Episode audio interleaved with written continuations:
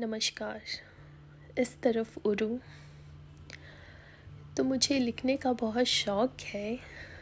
मैंने सोचा कि सभी कुछ ना कुछ लिख रहे हैं, सुना रहे हैं।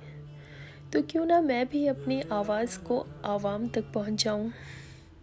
तो ज़ाहिर है, ये बहुत खूबसूरत ज़रिया है अपनी आवाज़ को लोगों तक पहुँचाने का। बहुत से लेखक हैं, कवि हैं, शायर हैं, जो लिखते हैं, पढ़ते हैं, सुनते हैं। उनमें से एक मैं भी हूँ। मुझे भी कविताएँ लिखने का शौक़ है। नज्म गज़ल मेरी फितरत में है।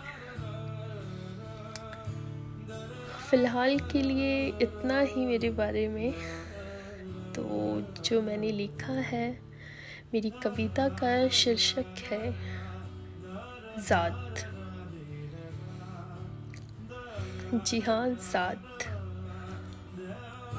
हमारे देश में कुछ जगहें ऐसी हैं जहाँ ज़ात बात पे आज भी बोला जाता है।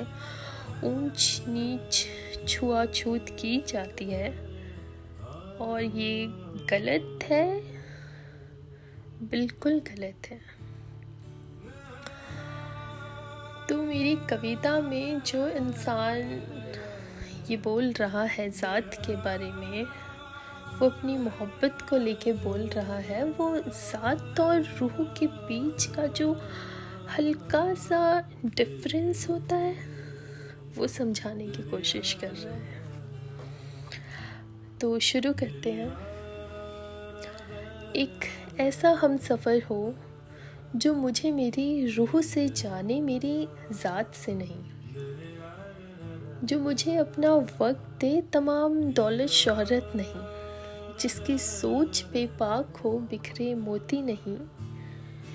जो अनजान सफ़र पे मेरा हाथ थाम चले मुझसे दूर नहीं। जो मुझे समझे, मुझे सुने नहीं। जो इश्क के राह में मेरी मंजिल बने, मेरा रास्ता नहीं। एक ऐसा हम सफ़र हो, जो मुझे मेरी रूह से जाने, मेरी ज़ात से नहीं। शुक्रिया।